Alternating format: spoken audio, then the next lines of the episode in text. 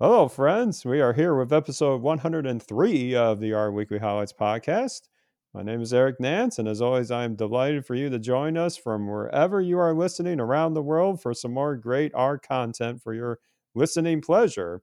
And it's always a pleasure to be joined by my awesome co host who's rocking a bit of new hardware here, Mike Thomas. Mike, how are you doing today? Doing very well, Eric. I do have a new podcasting mic set up, so I have. Uh, gotten pretty serious over here, and maybe listeners will notice the difference. Maybe they won't, but uh, I'm excited. Yep, you know it gets serious when you get the dedicated mic. Yes, that is uh, very nicely done. And for those of you who are listening to audio, you can't see it, but Mike's uh, microphone is really solid. So I'm I'm really impressed. Mike's Mike. Exactly. Yeah, we should make a meme out of that, perhaps. Yes, but um, yeah, so we're here to discuss uh, issue um, for this episode 103 that's been curated by Jonathan Carroll, another longtime R Weekly member of our curation team. He's been a huge help with uh, getting a lot of the infrastructure stuff uh, back up and running and getting access to various things. And he and I have some ideas on how we can implement some more automation with some of our new uh, social media um, exploits with uh, Mastodon. But in any event, he did a great job in this issue. And as always, he had tremendous help from our fellow R Weekly team members and contributors like you all around the world. And we begin our episode today with big news on arguably the foundational pillar of the Tidyverse. Specifically, the Tidyverse team at Posit is preparing a CRAN release of dplyr 1.1.0 for January. And Posit software engineer Davis Vaughn has authored a new blog post to put the spotlight on some major new features and updates to respond to community feedback. And I'll start this off with an improvement I'm particularly excited about, and that's a new way to perform flexible joins of data sets using the new join underscore by function. Now, what does this really mean? What does this allow you to do? Well, it's not just doing those typical case of joins where you have you know the variable in common and it's more of a quote unquote equality fashion but now with this new join underscore by you have the ability to introduce custom expressions for different types of joins such as those dealing with inequality maybe a rolling join or an overlap join which are nicely defined in the blog post and Davis also does a terrific job with including a realistic example of assigning employees to a company party and how you can use a hybrid of these new join capabilities to make it happen, which would not have been possible without a lot of custom manipulation in previous dplyr functions. And the write up in the blog post is really comprehensive, going through each step of the join process and incrementally improving on it to get to that final stage. And this example particularly hit home for me because a few years ago, I was tasked with creating an app to let someone planning a company event at the day job assign attendees to tables at this uh, company event and ensuring that at least one higher level manager or executive was present at each table and that the attendees at a given table were representing multiple functions or teams. Now, of course, I use Shiny for that because I use Shiny for all the things, right? But the onus was on the app user to manually create those assignments, even in the app or within a spreadsheet that I could upload. Well, think of it like this: if I could go back in time, or if I have to add, if I have to revise this app in the future, I could use the new version of dplyr to give them a little button that says, "Hey, you do the assignment for me, and I'll proofread it later." With a combination of all these joins, perhaps, or these flexible joins. So I'm really excited to try that out if I get that opportunity again. And I even have another opportunity, perhaps, to use this where I've seen some resources in what's called the OHDSI project for harnessing real world health data. And they have some really complicated SQL joins, a lot of inequality joins, a lot of custom expressions inside. So now with dplyr 1.1.0, I might be able to implement or translate some of those joins into a dplyr syntax. So I'm thinking of giving that a shot as well. Now, it is important to note that the highly regarded data.table package, which gets is very immensely popular among many in the R community, has supported these quote non-equi joins for many years. But that was part of the inspiration for the tidyverse team to implement the new uh, join by function. And it has been one of the most highly requested features in dplyr going all the way back to 2016. So it is really cool to see this new feature. Those join improvements are, are potentially huge. And I, I, think I know a few places in my own workflow where I'm going to uh, try to implement those as soon as this package hits CRAN. Another place uh, that is a huge update in 1.1.0 to dplyr. Stop me, Eric. Have you ever done a group by, then some other dplyr function, and then an ungroup? How many times in your life do you think you've done that? Too many to count, buddy. Too many to count. Too many to count, right? so, what's coming in 1.1.0 is temporary grouping with an additional argument in verbs that work by group, such as mutate, uh, summarize, filter, and slice. They've gained a new experimental argument, dot by, which allows for inline and temporary grouping. Um, so it's it's pretty powerful. It's going to save you at least one line of code. So if in your previous scripts you had written something like mtcars pipe to group by uh, cylinder and then summarize um, eight uh, miles per gallon equals sum mpg and now and then you had to do an ungroup after that all you'll have to do now is mtcars pipe it into summarize uh, mpg equals sum mpg comma, second argument is dot by, and then cylinder, uh, if that's so. It can just be two lines of code. The output is not grouped. So again, that dot by just creates a temporary grouping to perform the calculation that summarize, mutate, filter, slice calculation and returns you an output that is not grouped. So you do not have to worry about tacking on your ungroup uh, verb at the end of your pipeline. And I mean, most of the time, probably for 90% of the use cases I have, that's exactly what I'm doing. I'm having to ungroup after I am uh, doing that group by operation. So this is going to save me a lot of code, save me a lot of time as well. They're calling it an experimental argument. I hope that it sticks around um, and we can expect to see it in 1.1.0, uh, but I think it is going to be a huge game changer uh, in the tidyverse for for all of us in all of our ETL and data manipulation pipelines. Yeah, I, I definitely see yeah massive time savings with this operation. Um, I am very thankful that Davis was upfront about the ordering piece of it. Now, there are some in the community that are kind of concerned about this, that some may have had pipelines in the past where they took advantage of the ordering that happened in group by in other you know, post summarization or post mutate operations. What I'll have linked in the show notes is a toot from the Posit uh, Mastodon account where there was some interesting discussion um, from some familiar faces actually to R Weekly on maybe some of the caveats that might need to be thought about. But I think as long as people are aware that the dot by is not going to change the ordering that was done by default when the data set was imported, then I think as long as you know what to expect, I think it's it's definitely manageable. But again, credit to Posit for putting this out there now instead of waiting till the CRAN release of 1.1 at all and then surprising people. I think that's a very important thing in software development, especially in open source software development for a package like dplyr that is used so widely across many different data science workflows to be upfront about this and not surprise people. So again, credit to Davis and the Tidyverse team that put this together, but it is a very exciting release nonetheless.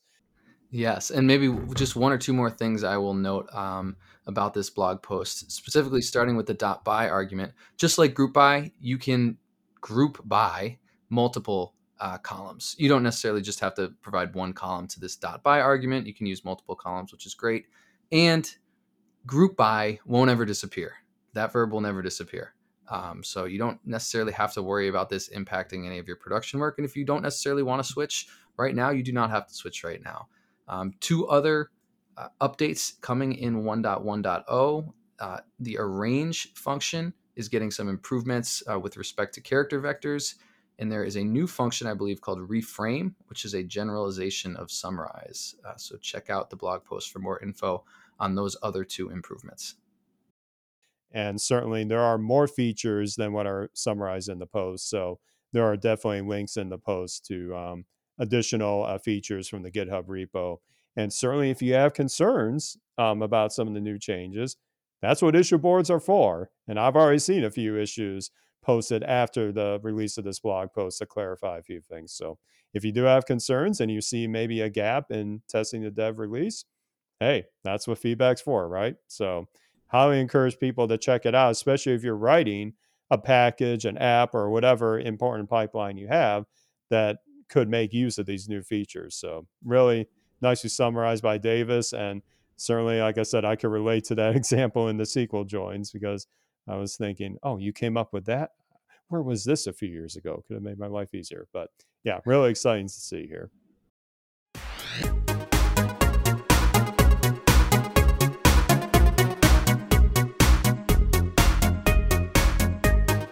Well, it is that time of year, Mike. We're approaching that. We're in the holiday season basically now. It's the end of the year and you're probably being inundated, like I am, with various countdowns or top 10 lists or whatever have you. And apparently, I'm not one of them, but if you use Spotify to listen to your music streaming, um, you probably received your own personalized list of your most listened to songs this year. And yes, many, many people are tweeting that out in the various social media uh, platforms.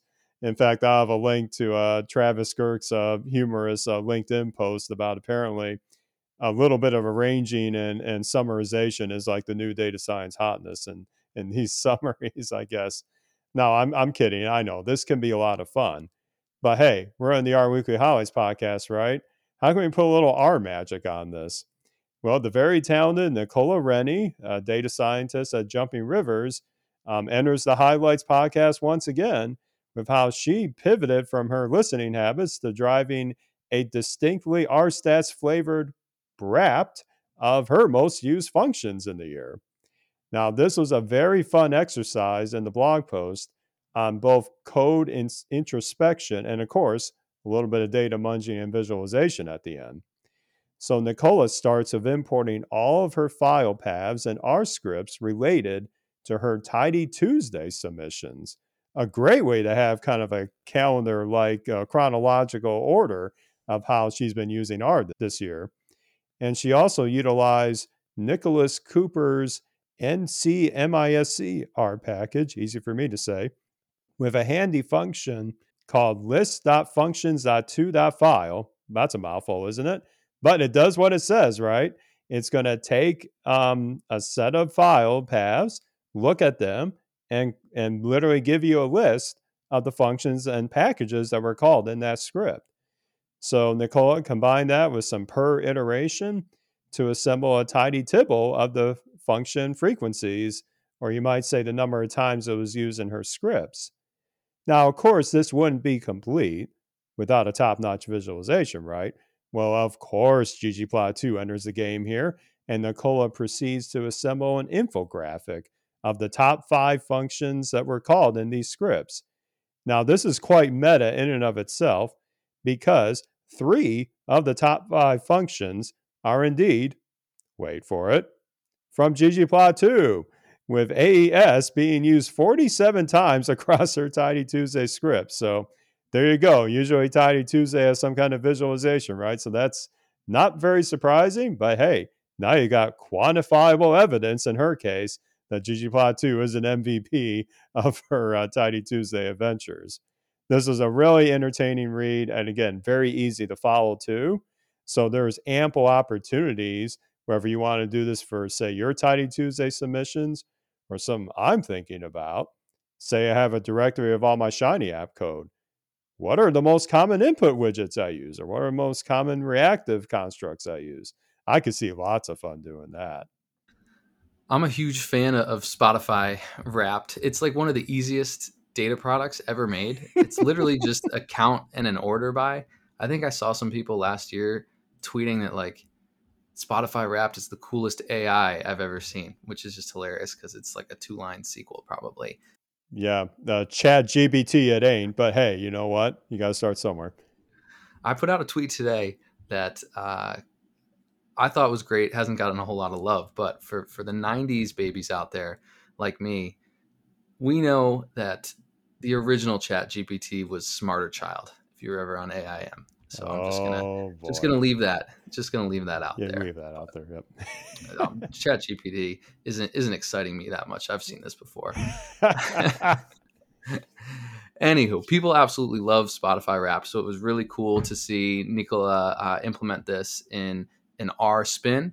And that pipeline of functions that she uses that you mentioned, Eric, to, to find the most used functions across all your R scripts in a directory, that's really useful. I can actually see myself using that maybe to try to write an internal package and understand what are some of these functions that I'm just using all of the time.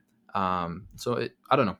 So I, I, feel like there are a couple different uh, interesting ways that I might be able to leverage that particular logic that she's put together, which is really nice. I'm looking forward to creating my own Spotify Wrapped using Nicola's code this afternoon. Um, I would love to see how my most used functions have changed over time. Ooh, I love that idea. That might be scary to look at, and probably, you know, if I looked in a year from now, it'd be a lot of movement from group buys and ungroups uh, away into the dot by argument. So we'll see. Um, one of my favorite parts of the viz that she puts together is the color change at the top that makes it look like someone took a bite out of the visual. And she does it with um, some cool sort of random number uh, generation with a, with a particular seed, as well as the cumulative sum function. Um, just really sort of brilliant code to create what looks like someone taking a bite out of the corner of the visual. So I highly recommend you checking it out. Not a ton of ggplot code, like a surprisingly small amount of ggplot code to create this beautiful visual. So I am absolutely excited to test it out myself, and I would encourage everybody else to test it out themselves and and toot or tweet their results. Yeah, and and the key part is that there were no custom other programs to help with that visual, right? That was all in ggplot2, all in R itself. So yes, another win in the ggplot2 notch, if you will, for creating infographics that you would never guess were produced by R. Another fantastic visual. And yes, even these top lists are also fair game here. Really, really great mm-hmm. read. And yeah, if I turn loose on that set of code for the R scripts I made for my dissertation compared to now, I don't even want to know. I oh gosh, no. I've I've not looked at that code for many many years. But it's on my hard drive here in the basement somewhere. I don't I don't have the, the the guts to look at that, but it would be a fun exercise nonetheless. Yeah, keep it tucked far, far away. Yes, yes. Uh, no one's going to hack that little NAS over there, so thank goodness.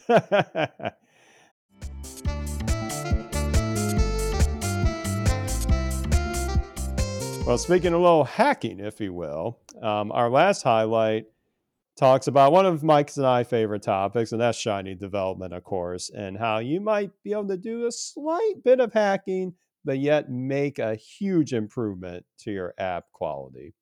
And what we're talking about here is that out of the 10, Shiny and its related package ecosystem comes with so many features out of the box. Of course, we have the huge selection of input widgets, we have reactivity, we have these great pa- wrapper packages to give you new UIs, new ways of interaction.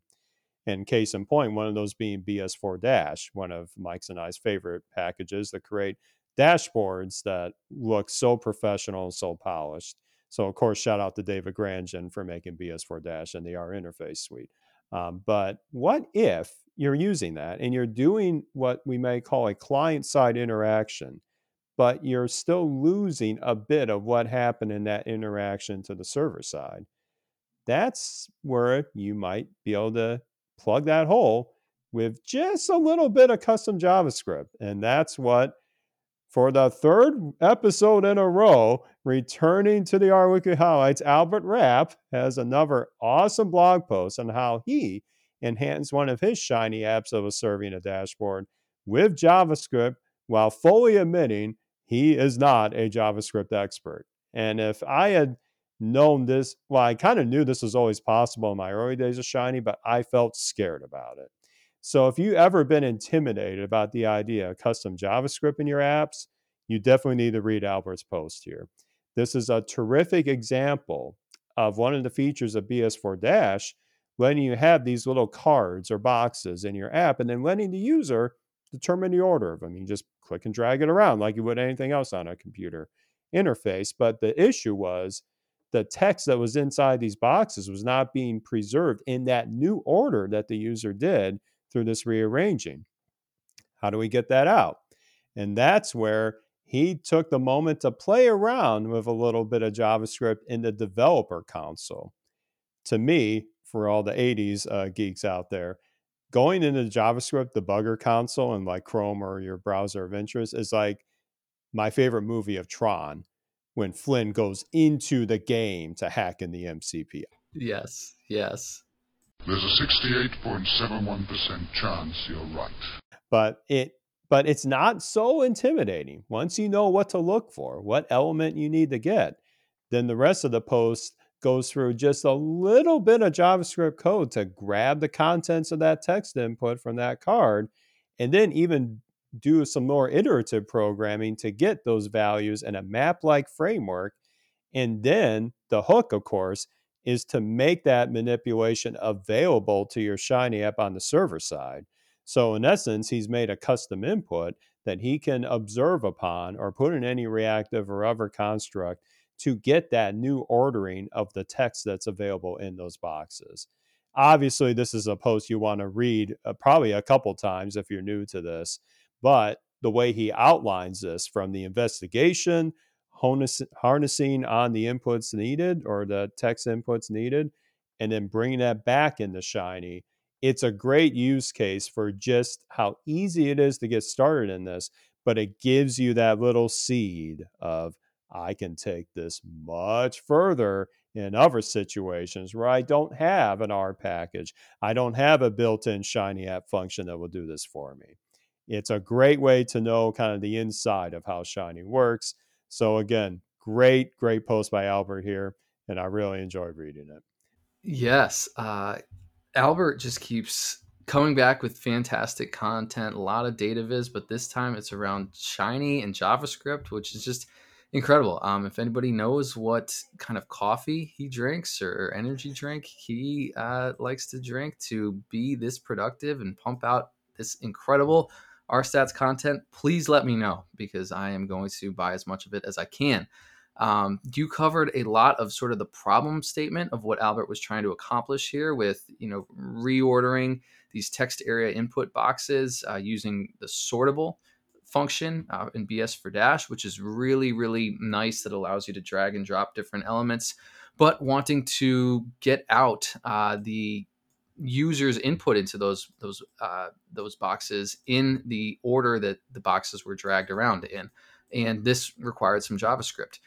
One thing that Albert highlights and shows is how to play around with your web browser's console by uh, essentially right clicking, clicking on the developer or the inspect uh, button in your browser, and then navigating to that console area and being able to actually have a blinking cursor that allows you to uh, enter in some particular command and get a response uh, from the browser.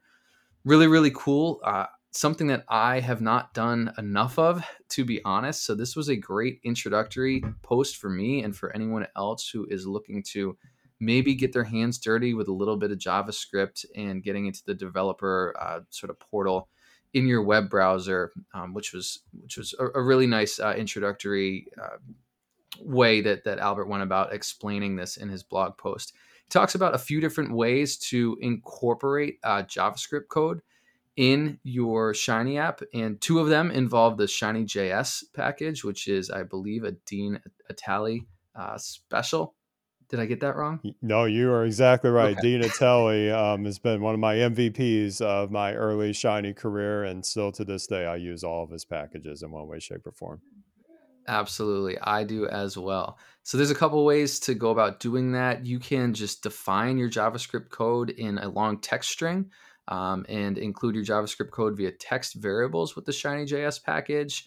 You can read your JavaScript code from a particular file um, using the extend Shiny.js function. Or you can incorporate JavaScript code actually without Shiny.js in a couple different ways. Um, if you have a particular button, you can set the on click attribute of that. Um, you can sneak the JavaScript code uh, into your app by placing the tags dollar sign script um, into the UI, that function into the UI. And uh, you don't necessarily need Shiny.js to do that. So there's a bunch of different ways to go about accomplishing uh, incorporating some JavaScript into your Shiny app. Typically, the way that I have in the past used JavaScript is really with uh, visualization libraries like eCharts for R or Reactable. Um, they allow you to write a little bit of custom JavaScript to do something beyond what those packages offer, sort of in just their R functions, which is really nice. But I think sort of going the, the next step will be a big deal for me here to actually write some custom JavaScript outside of one of those packages and include it in my app. And, and what a really nice use case that Albert had uh, to showcase how to do this in a few different ways. Yeah. And if you are inspired by this exploration, like I certainly was, and you're wondering, hey, where can I go to kind of get more ideas of what I can do? What's the potential here for me? We'll have linked in the show notes two excellent freely available resources we have David Granjon's outstanding Shiny user interfaces package, which is also available online for free. Some great chapters on JavaScript interaction with Shiny apps. And then John Coene, who of course is the author of eCharts for R. Shout out to John.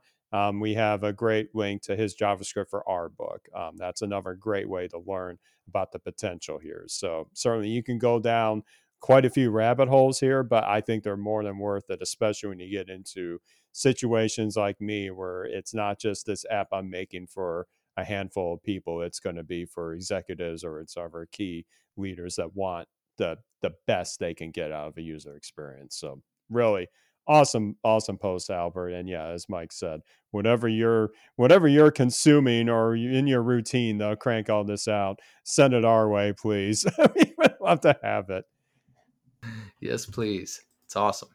And what else is awesome? Well, of course, it's the rest of the issue of R Weekly. There's a ton of awesome content that Jonathan has put together for us, and we'll mention our additional finds here. Now, of course, for me, in this episode, we've heard a lot about the Tidyverse for good reason, of course, but that's not the only verse in this episode. I want to give a well deserved shout out to my fellow life sciences R enthusiasts who have spearheaded the Pharmaverse which is a true testament to the power of collaboration and open source that's putting the power of R into generating clinical results and data processing. And what we have linked is a great post from the Posit blog, which is a summary of how the Pharmaverse started, which has some great tie ins to the R Pharma conference, and how it's just become a huge important part of the full story of how we're getting together in our industry to make things easier to cooperate together instead of in silos trying to do our own version of these clinical reporting or processing needs. Certainly ways to go, but it's really exciting to see the Pharmaverse really take a lot of uh, foothold into what we're doing in life sciences. And also um, a teaser for an upcoming hackathon for one of the key packages called Admiral that's happening in January. We'll have a link to that in the supplements as well. Uh, Micah, what did you find? So there's a great post called "Setting Up and Exploring a Larger Than Memory Arrow Table," um, and it is uh, all about handling larger than memory data with Arrow and DuckDB, which are two of my new favorite tools for essentially handling anything related to ETL um, and, and, large data, if you will.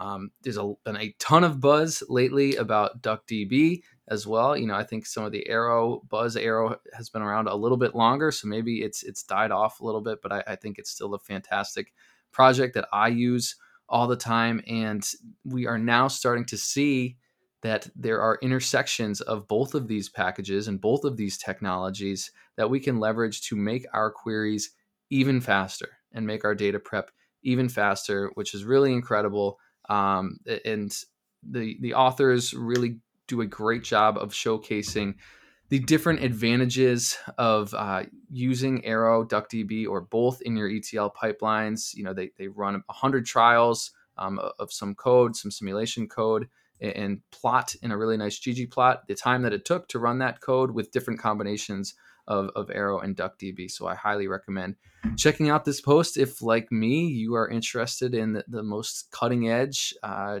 data manipulation libraries and technologies that we have available today. Yeah, Arrow and, and that ecosystem is something I want to pay a lot more attention to in my upcoming efforts in 2023 for some really complicated and voluminous uh, data processing. So I'm really excited to see that tutorial as well. Yeah, excellent, excellent find there. And as for uh, feedback to the show, um, I want to offer a little correction from last week. And when we were talking about that great tutorial about using R Selenium for web scraping, I admit I was under the impression that the R package had found a new maintainer because I had seen a CRAN release um, very recently in the fall. That's actually not the case. R Selenium is still looking for an active maintainer, and hopefully, we will have somebody in the community step up and take reins of that very important package. So, I want to give a great thank you to Koen Hufkens um, on Mastodon for um, letting me letting us know about that. So, um, yep. So if you're interested in R Selenium and taking reins of a very important package, uh, certainly get in touch with the issue re- or the GitHub repository for the package. There's an issue that is looking for an active maintainer. So again, thank you, Koen, for that feedback.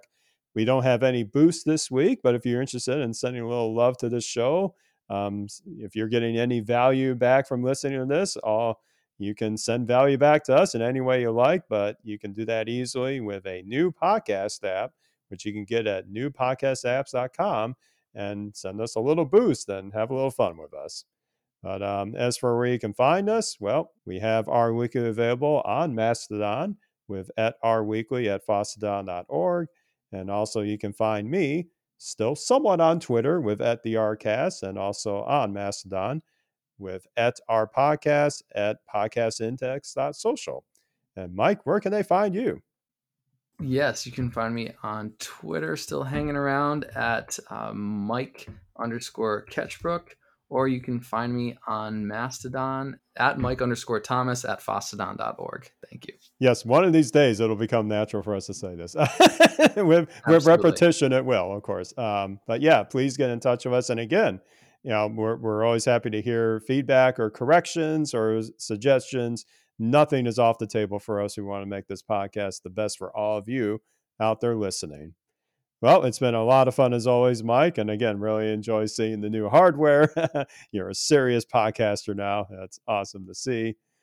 Absolutely. Absolutely. You know, it only took me 50 episodes or whatever it's been so far, but uh, looking forward to, to what's to come. You bet. Yep, we got a fantastic year, I'm sure, coming up in 2023. But we still gotta we still gotta finish up 2022. So that means that we will be back with episode 104 of the R Weekly Highlights podcast next week.